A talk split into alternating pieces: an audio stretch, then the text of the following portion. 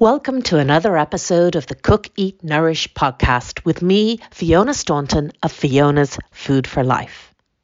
Today I'm talking with Breda Birmingham, a menopause educator and coach, and founder of the Women Midlife Rock Project and Cafe. She has also written a book, The Midlife Women Rock, a menopause story for a new generation. We talk about how information, education, and support are what women need to thrive through this stage in their lives. Make sure you listen to the end to find her three top tips to help improve the health of the nation. And I hope you enjoy. So, Breda, welcome to my podcast today. Would you like to introduce yourself to my audience? Hi, Fiona, and thank you for inviting me today. Yes, sure. Um, so my name is Breda Birmingham. I'm a menopause educator and coach. And um, I was kind of catapulted into this menopause space a few years ago when I completed um, a psychology degree. I was researching uh, midlife women, and menopause is a huge part of that story, the, the midlife uh, women's well-being and health story. So um, I'm a former midwife and a public health nurse, and I guess I've had the privilege of working with women for years um, in both hospital and community settings, and also in the public and private sector. So it's actually I've kind of come full circle, um, having taken ten years out of the workplace after we had our our fourth um, at home. Um, okay. I I came back and studied psychology, not really, you know, knowing where it would lead me or bring me, but it has brought me into working in the menopause space and back working with women, which I absolutely love. Fantastic. And when you went to do that degree then in 2018, you had you any goal or ideas that you wanted to work in this menopause space at all, or or what what were your plans? Um, well, Fiona, I completed the degree, and it was actually in the last few months when I was reading the research on menopause, and you know, something struck me around that, you know, that there's something wrong or there's something going on here that just didn't sit well with me because, you know, when it comes to uh, women, uh, you know, women do hard things, I believe, all of the time.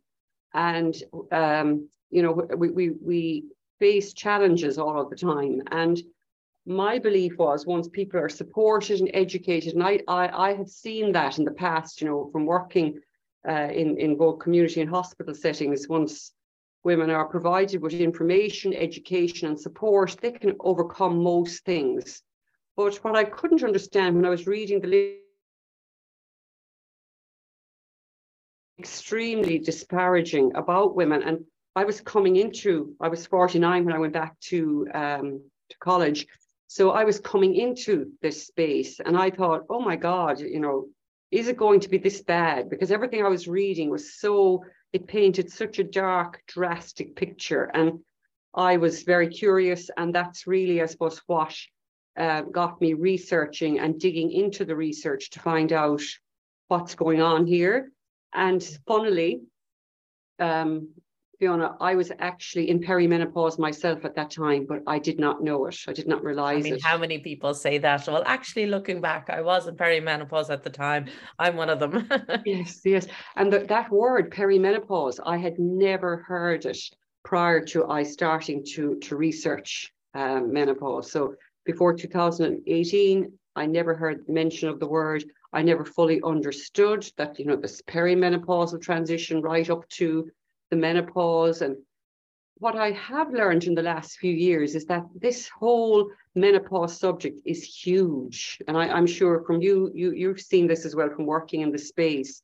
Like, and I, I feel that we need to kind of, let's say, make distinctions between, let's say, early menopause, perimenopause, menopause, surgical and um, medical menopause, and then post menopause, because they all deserve, I think, their own attention and they're all they're all quite different in, in how we manage them. So that's something I'm kind of looking at myself now as a researcher, that we everything was kind of put into this pot called menopause, and we were mm. all we were all thrown in on top of of this word menopause. But we're we're actually quite different. And then, as you know, Fiona, everybody's journey through the, the transition is very, very different. Yes, exactly it, it is different for everyone. So you're um i mean you wrote your book in 2021 uh, midlife women rock a menopause story for new generation which I, I have a copy here. Um so are you continuing to do research are you saying and then kind of breaking it into the more um distinct parts to give that information education and support to the different sectors? Would that be right Yes, you know that's something I'm I'm going to be looking into in the in the future.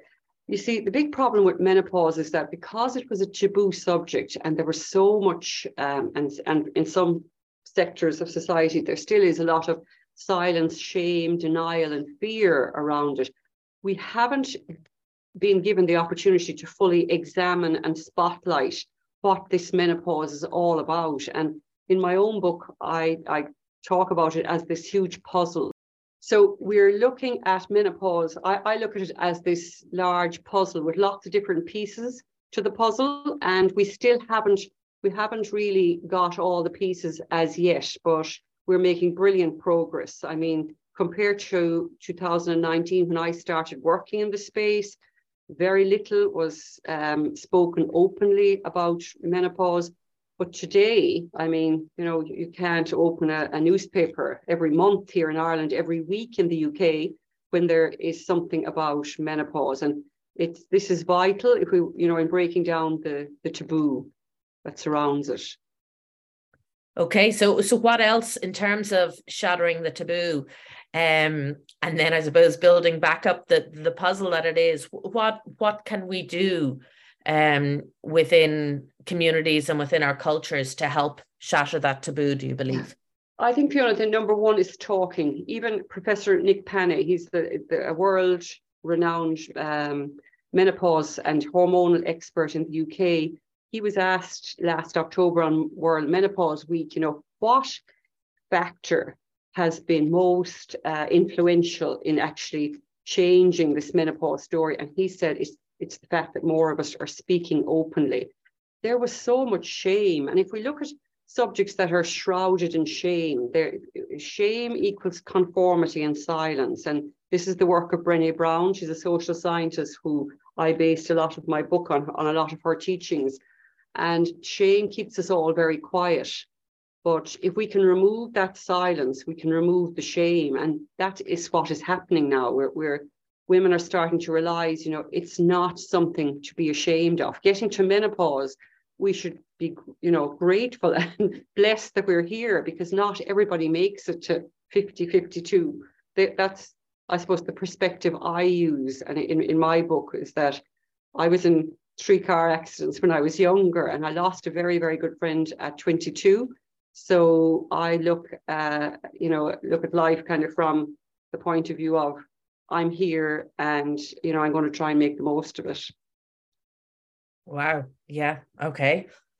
Um so the first one will be talking. What's what's what else can we do okay, to help? So, right. So if we look at menopause, right? So you, you the way menopause has been framed to date, we're looking at it through a medical lens, or we're kind of looking at it through a socio socio-cultural lens. And I kind of I, I, I go across the board. I look at it in, in all three, and I'm also I'm I've been married to years, so you know HRT is the number one uh, medical means of managing uh, menopause. But if it was you know this golden pill, or if it was the panacea for all women, I certainly would be out there with a big flag, you know, saying yes, yes, yes, everybody should go on HRT but it's not. And I mean, it's 14% of women in the UK are, are, are taking HRT.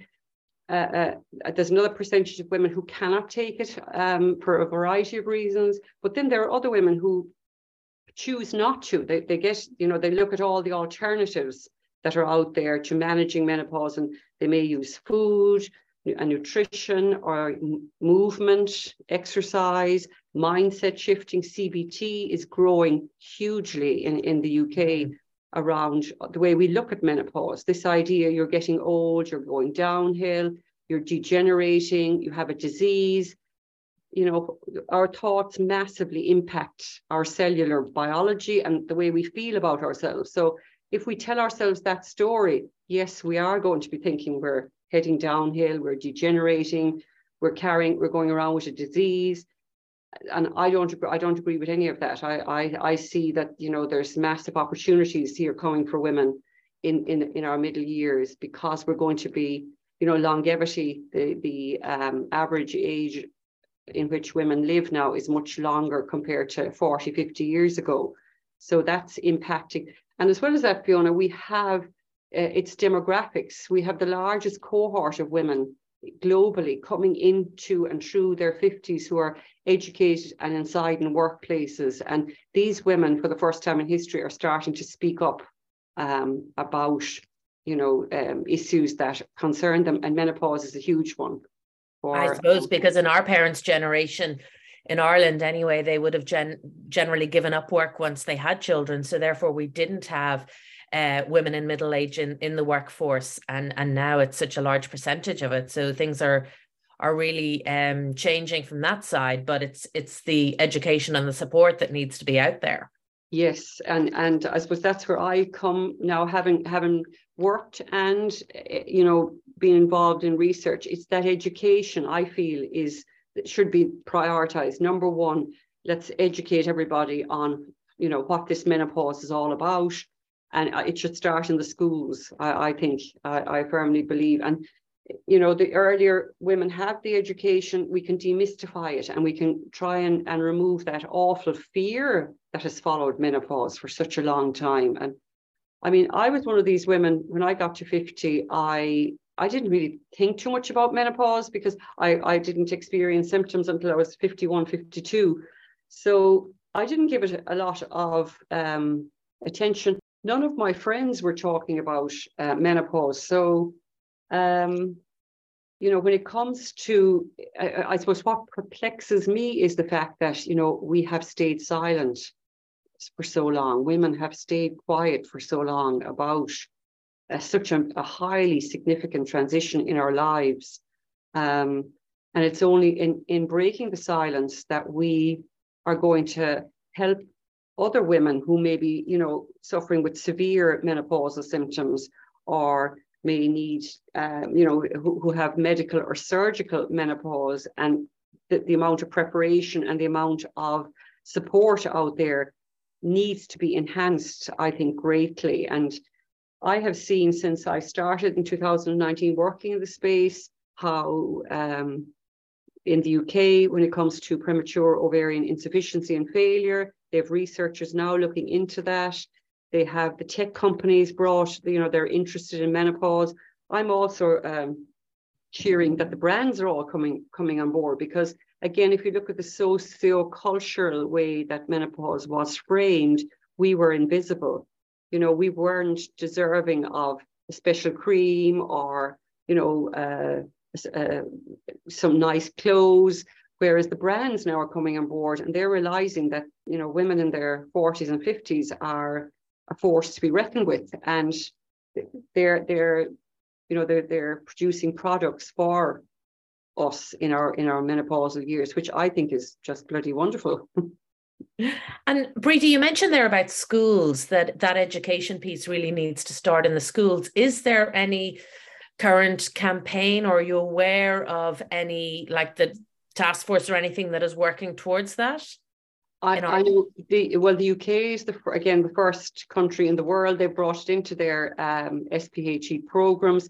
I'm just hoping here that um, the same is going to happen. I know they are reviewing the SPHE programs presently. Um, so even to you know just to the basic facts around what menopause is, and in particular early menopause, because the isolation I've met a lot of uh, women who've had early uh, menopause and the loneliness and the isolation is is huge because um, you know there hasn't been great supports around it. Exactly yeah. No i'm i'm the same. I've met a few people like that and it is, mm-hmm. it's um very isolating. Okay so shattering the taboo we're we're talking about it more. Um are there any other areas there that you wanted to to speak about before I went on to discuss with you about the Women's Health Task Force in 2020? Um, I suppose you know I run the, these caf- the midlife women rock cafes um, here in Waterford. We we meet monthly, and just last month actually I um, had a lady attend, and uh, she she's she's a nurse, and I was absolutely shocked that even though you know the media attention, in particular on social media, you know there's a lot of attention on menopause, but it's still not getting out there to, you know, at a grassroots level. That's what I've discovered last month, even from working with different women or speaking with groups. Uh, it, it still isn't filtering down. There's an awful lot on social media, and it's wonderful that we're we are on social media, but the percentage of us on it are, you know, in, in our 40s and 50s is quite small. Um, so there's an awful lot of work, Fiona, to be done around um, raising awareness, the education piece and all the different um, modalities of management that, that are available.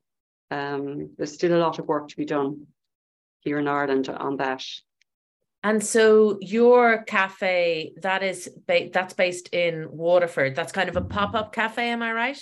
Well, it's not pop-up actually. It's based in the Waterford Health Park. It's a large uh, medical centre here in Waterford, and um, they have invited us in, and you know they're it's a their, their cafe in the in the foyer is beautiful. There's lovely soft, uh, comfy sofas, and we have coffee, cake, chats, and I provide information there um, on the first Tuesday of every month. That's where we meet, and it's it's really a woman to woman support group, and I answer questions that that a lot of the women bring.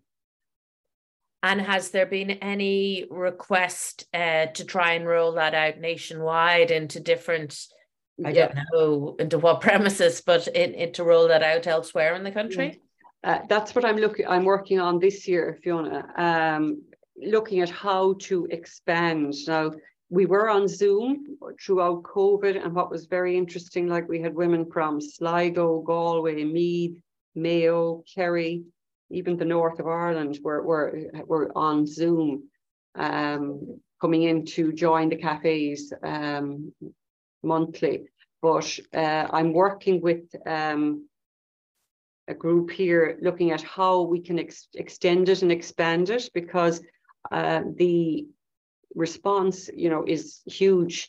Like a one-off, I suppose, trip to your GP or your menopause specialist really is not enough when it comes to under, not only understanding menopause, but understanding ourselves as women as we move through these years. So that's the power of, of uh, women to women support is phenomenal. I've discovered in the last few years here.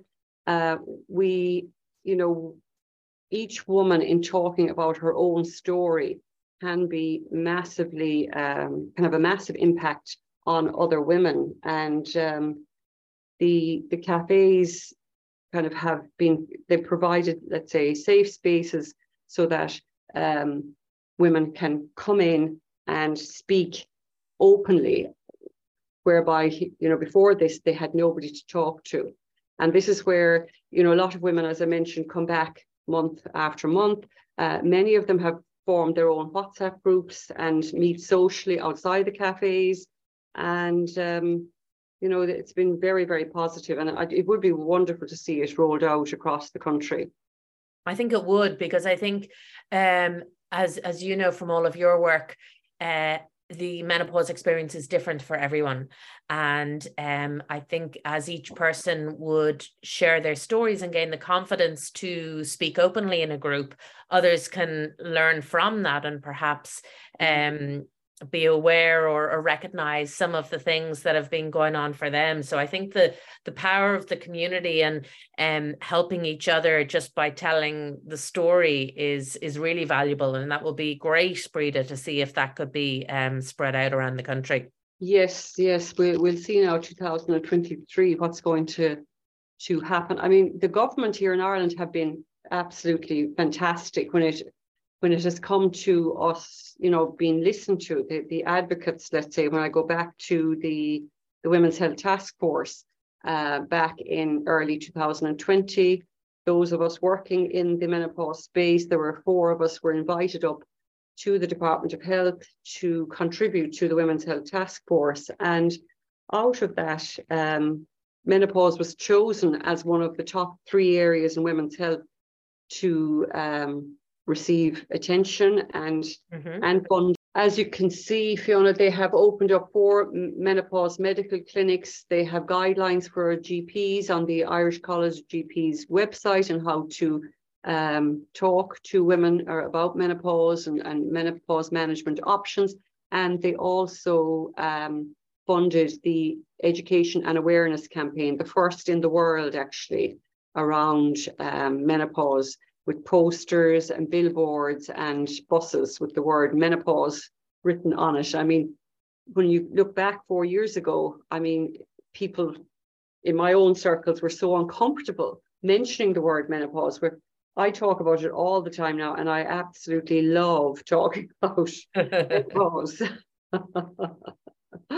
but yeah, so that was the Women's Health Task Force. And what's really interesting is that Ireland and the UK are leading the story, and the rest of the world are following on. And what was just great um, this past weekend, the Super Bowl was on, and there was a menopause advert uh, paid for, and I was just paid for by one of the big uh, pharmas, Astellas, but menopause actually appeared uh, during the Super Bowl, which that's historic in itself. Wow. Okay, I hadn't yeah. heard that. Okay, that's mm-hmm. that's great. Yes. Yeah. Yeah. Yeah. There's a new drug coming on on on stream um, this year. It's a, it's a, um, a non-hormonal drug for severe hot flashes and night sweats, and they were that that was part of the reason that they decide to they decided to advertise, let's say, during the um, the Super Bowl. Okay, and I guess the farm has got a lot of funding uh, behind it there as well. But I mean, that's that's great that the Irish government um, did that campaign a few months back, and they became a, a lot more visible around here. And it's it's really interesting to see, hear that Ireland and the UK are are leading the field on that. So um, that's great. Yes, yeah, yes, yes. And I mean, it's it's about, I suppose, people having the courage to to, to stand up and to to speak openly. And I mean, you're you're one of the you're one of these uh, warrior women who has put her hand up and said, "Look, it's too important a subject not to talk about." Um, and and and you know, that there's been an injustice about how menopause has been managed, but also how menopausal women have been framed in society and culturally. And um, that has to change. Yes, yeah, definitely. And you do some work within the the corporate field in terms of giving talks within the workplace. Is that right? That's correct. Yes, in 2022, I was invited to join Henpicked Menopause in the Workplace. They are the largest and leading uh, educators in workplaces in the UK and increasingly here. Fantastic um, team of of women and men, and uh, it's amazing the work that they're doing in the corporate world around um, workplaces becoming menopause friendly. Um, you know, achieving accreditation and um, raising awareness in, in the workplace. So I see they had a big awards ceremony towards the end of last year for all of these workplaces, which is, is great to see. Yes, yes. Um, companies like Astor, um, ASOS, the Big Bang, Santander, um, the Marks and Spencers, Boots, uh, Bristol uh, Myers Squibb, a lot of the pharma companies, um, they, they've all decided to invest in, you know, keeping women of menopause age in the workplace because we're very valuable. You know, we've massive amounts of experience. And I mean, the costs to companies of losing uh, women in their 50s um, are huge. So these these companies are, you know, in the private sector, they are seeing that it is really worth um, bringing in educators and um, working towards accreditation, uh, which is amazing, really. And the uptake I mean, even amongst men, I, the amount of men that turn up, I do a lot of webinars as well, UK in the UK, and the amount of men that turn up now, they, they're so interested, they want the information because there has been such a vacuum and such a deficit in, in information out there. Um, it's wonderful to see that all changing. Do you know, is there a CPD course on, on menopause at the moment at all? You know, in, continuous professional development that people can do within the yeah, in the workplace to get their credits? Um, I know the British Menopause Society. Uh, I, am a member of the British Menopause Society, and they do um, courses, lots of short courses. If anyone's interested, they have a look at their website, and um, they they that might be one one of the places to to look into. Sure. Yeah. Mm. Okay. I guess the, the other reason why the workplace is so important women age 50 and over are the fastest growing cohort in workplaces because of our numbers. You know, there's there's more and more of us. And mm-hmm. a lot of women are returning to work. I, I mean, I'm a returner. I'm coming back in, having been out nearly 10 years. But there are a lot of others that are coming back in now in their um, in their early 50s. In in the UK, I mean, the stats are huge on the number of women in, inside in workplaces. Um, in their 50s. Okay. Yeah. And they deserve uh, to be supported. You know, they deserve to be, and this is what the managers are seeing and the CEOs that we're going to support them. They're too valuable. We want them uh, to, to remain in the workplace. And from our point of view, uh, in Henpicked, it's not just about surviving, you know, those years through your menopause, but it's accessing information and the correct support so that you can thrive and, and remain in the workplace. Um, Absolutely. And I see that quite often when I do the menopause cooking courses that there will be a menopause champion within a workplace and um they'd be getting involved in you know and trying to bring all of the other people up etc so it, it really is um a very different work for, workplace from where it was you know 10 15 years ago Yes, yes, yes. And I I see where they have the menopause champions, you know, people then that are that need the support. They know that there's somebody within the organization that they can actually go to, have the chat, you know, find the information, and even the cafes within workplaces have, have started started up around the UK as well. Uh, women and men sitting around and sharing information, which is very powerful. It is. It's yeah, it's great. And just knowing that there's somebody there who can help you out, have a coffee, go for a walk and and just, you know, to share and and to um gain their firsthand knowledge with it. It's, you know, it is, it's it's great. Yes. And even if we, you know, if we look at workplaces, I, am hoping that say the HSE, a lot of these the public bodies will have posters up about menopause or the uh, public health um, community care centres that we'd have posters, excuse me, and you know people will see these are the symptoms. This is what menopause is. This is what perimenopause is, and we we normalize it. I, I that's my vision is that it, it has to be completely normal, uh, a normal topic of conversation, and not something to be you know, hidden or to be ashamed of or just to feel uncomfortable about. We've got to try and get over that uncomfortableness because we've a lot of living to do post menopause. So uh, we deserve to be supported uh, coming into the, these years. And I think sometimes when you work in the space like we do, you kind of think that, um, and I think you were saying to me before we, we went on air there that um, you think so much of the information is out there, but then you ran one of your cafes recently and you realize that you know the information isn't reaching reaching everywhere that we think it is. No that, and that is so true. There's an awful lot of work still to be done around um, raising the awareness and the education. And I, you know it's that stigma that stigma is is inhibiting women you know actually being able to access it. Uh, one of the ladies that attended the cafe um, last month was telling me that she had tried to start conversations in her all-female workplace, but nobody was was interested in in um, continuing the conversation, or she'd made comments and you know it was a wall of silence sat around the table with her you know? It's it's amazing the impact of taboo and the impact of shame and the stigma. It it, it, it is awful. Um, but without the knowledge and without the education women are losing out big time uh, you know in being their best selves at this time in their lives and i guess that's what we're we as as women advocates here in ireland that's what we're trying to do, be it by food, by education, by um, hormone replacement therapy. It's about women living their best possible lives um, as they move through their menopausal years. Yes. And in this the the whole theme of my podcast obviously is the the cook eat nourish. So how about we delve into your opinion on food and supplements and then nourishing the the mindset and movement and and hrt etc um what are your thoughts on all of that in terms of helping women thrive at, at this stage? Okay. Well fiona i myself i reached menopause that i reached that one day you know a year after i had no uh, menstrual bleed, and I was I was age 53.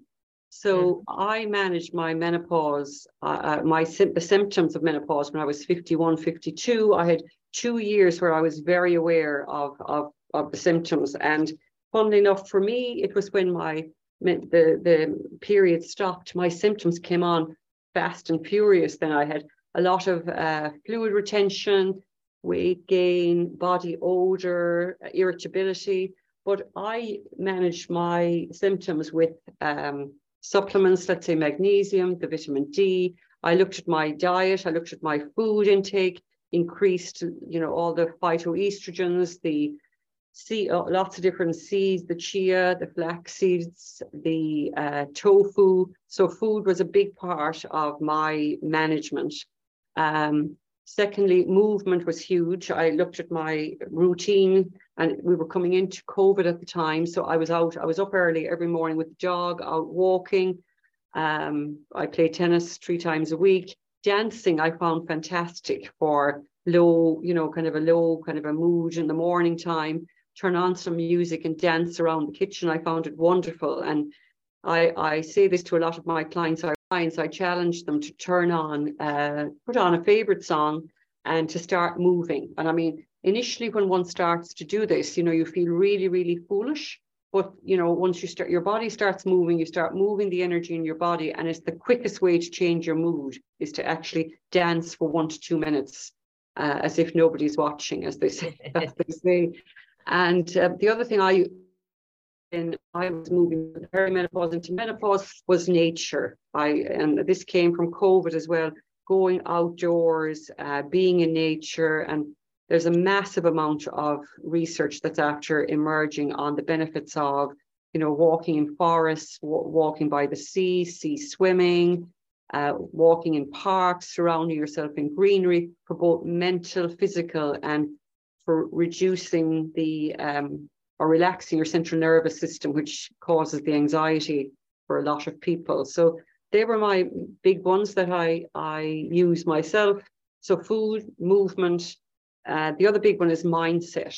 And I can fully understand where mindset comes in because this old story of menopause is all around deficiency, degeneration, decay, even that word is in the literature, you know, when we you you get to menopause, you, you start to decay, complete rubbish, I believe myself. But you know, you have to challenge women because most of the women that I've worked with in the last a few years, they've never heard one positive word about menopause. Mm. 90, I'd say 88% of the women. And why is that? Why has that happened? That's one of the questions I ask when I've been researching. Why is it so negatively framed? Um, that needs to change. There needs to, again, there's some researchers in the UK looking at the language. Why have we kind of put up with the, that negative narrative and the negative rhetoric for so long, when in actual fact that is feeding into increasing symptoms and symptomology. So that needs to be challenged. And why do you think it is that that I know you're doing the research at the moment, but what do you think it is, Breda, that it is? Fiona, it's an old story. It's an old story that has been handed down to us. And we have to go right back we, we, we need to go back. I mean, if if we go back to this century, go back to the 1960s, there was this book written called Feminine Forever, uh, written by uh, Dr. Robert Wilson in the USA. And um, he referred to women reaching menopause as losing their sexuality, losing their femininity. They starting, they're starting to decay and become crippled. Uh, these were the words, and this was the language. And his book became this bestseller and he he went on these speaking um, tours around America. But in the 1980s, this man was struck off because it was discovered that a um, pharmaceutical company paid for everything because he was telling women, I have the answer to all of your problems. And the answer is going, is if you take HRT, you won't decay, you won't lose your femininity, you won't use your sexuality. And certainly for a lot of women, it was the answer. The HRT was the answer. But what that did was it shamed women and stop women putting their hand up and say up and admitting that I am menopause or I have reached menopause. There's a great story uh, by Oprah Winfrey in the 1990s. She, she was trying to get an audience of women to come into the studio and she couldn't they could not, she could not, nobody would volunteer and put their hand up and say, I'm I'm a menopausal woman.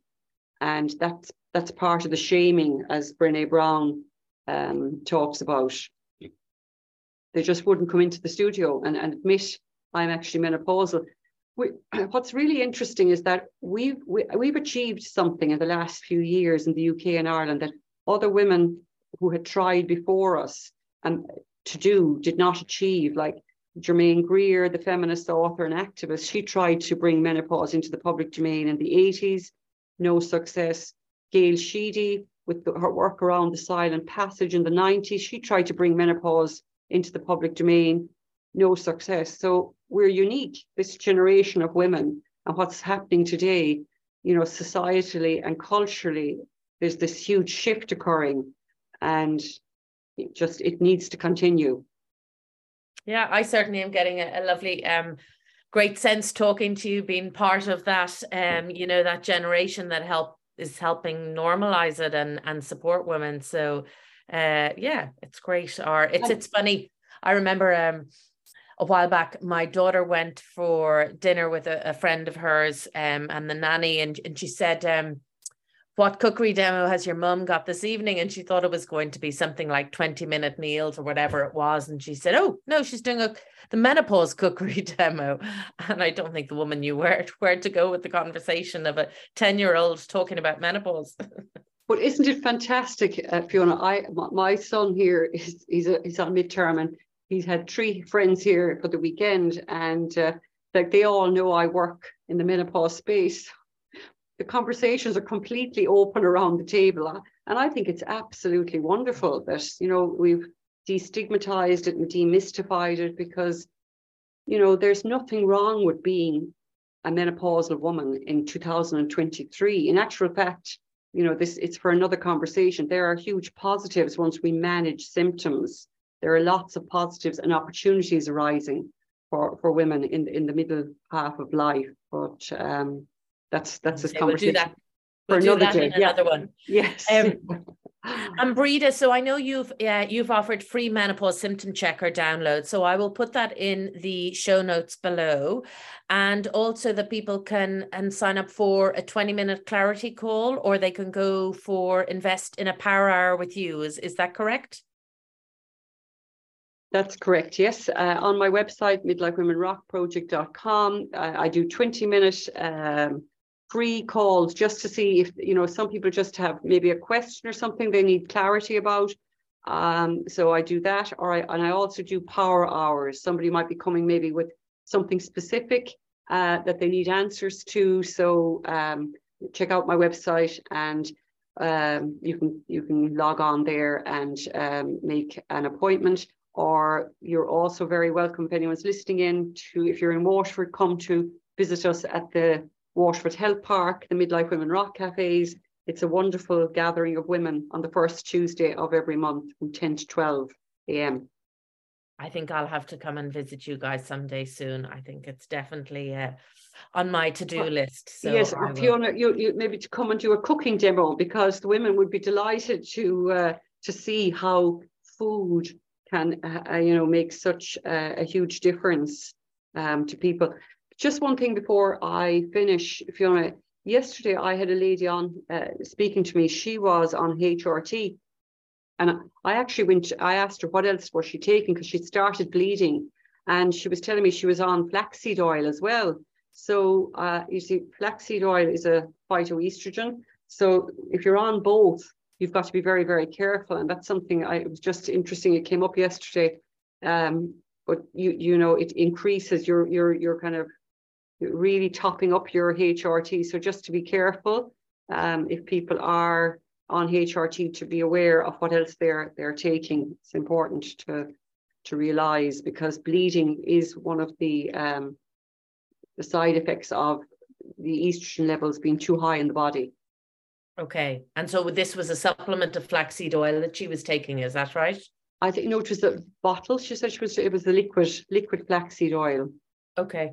Mm, that, and this is for women that would ha- also have their uterus in, in place, let's say, uh, just to be careful around taking what, what, what, what you take with the HRT, you know, when it comes to um, the supplements. Yes. And I guess, I mean, yeah, I would always try and look at a food first approach and then the mm-hmm. supplements, but then I would always guide people back to their medical practitioner in terms of, you know, what might interact with, as you say, their HRT or say, for example, the medication that, that I'd be on to to block the estrogen, etc. Because as we've said so many times, it is different for each individual. Yes, and that's where the one I, I think the one-to-one support is so important, or the you know investing, you know, in a one-to-one consultation, be it with a, a nutritionalist, be it with with um, a movement expert, be it with a coach. You know, it is very important so that you can have your own individual plan. Your, um, you know, with your menopause and it's certainly not all downhill. I think I'd lo- love women to realize that uh, you have to invest, you have to spend time. I mean, I was, when I was experiencing symptoms, I was constantly looking up, researching, and that's why I wrote the book because nobody, you know, no woman who's busy is going to have time to do the research I did to try and discover what was happening to me, how best to manage it. So that's why books are so important um, and information is so important. It changes everything. It's fantastic. And you've got all of the information in one place for people. So you've done all the hard work for them. And I know you've lots of different individual stories, kind of almost case studies as you go along. Mm-hmm. So um, yeah, no, I would certainly recommend uh, the book for people to to gather all of the information in in the one spot. Um, it's very powerful to to have all of that information. Thank you. So to finish off, Breda, I always ask my guests for their three tips, which I think we've probably touched on at different stages, but the three tips that you would give to improve one's health. What three tips would you give to someone listening to this podcast today to action to go and improve their health? Okay. So if you're in perimenopause and you're experiencing symptoms, number one, educate, educate, educate. You've got to educate yourself. I coming from a nursing background, I had no education and I saw how difficult it was to try and access the information. And it's completely wrong. Women should have this information, you know, readily available. So number one would be educate. Number two would be invest in yourself. You're, you know, we're so worth it. By the time we, we get to our late 40s, 50s, take the time, invest in yourself. You know, go on a program like one of Fiona's programs, go speak with a coach, go to a menopause specialist, invest in yourself because it will change everything. So it's that one step, either, you know, educate, invest. And number three would be, I think it would be the movement for me. It was, it was movement. And when I say movement, I'm not saying going to a gym seven days a week. Find something that you love. A lot of women are returning to sport or to activities that they really enjoyed in their teenage years. They're going back and they're they're they're um, spending more time. Uh, even hockey basketball, I'm hearing women going back to that they really enjoyed. So it's about finding something that you really like, be it dancing, be it uh, Zumba, be it Irish dancing, uh, swimming, you know, just but find something because movement takes us out of our heads and into the body, brilliant for anxiety or panic attacks, and also helps with um, weight management. Fantastic. So I love those three tips. We've got educate, invest in yourself, and movement. So find something that that brings you joy and and get moving. So thank you so much, Breda. I will pop all of your details in the show notes below. And I look forward to seeing where your cafes pop up all over the country and um and look forward to meeting you soon. Thank you, Fiona. Lovely, lovely speaking to you. Take care. Thank you. Take care. Thanks so much for listening to today's podcast on Cook Eat Nourish with me, Fiona Staunton of Fiona's Food for Life. I'd really appreciate if you would subscribe, rate, and review the podcast to help spread the word. And if you pop over to my website, Fiona's Food for Life.ie, you'll find lots of recipes, videos, inspiration, and upcoming courses. Thanks a million.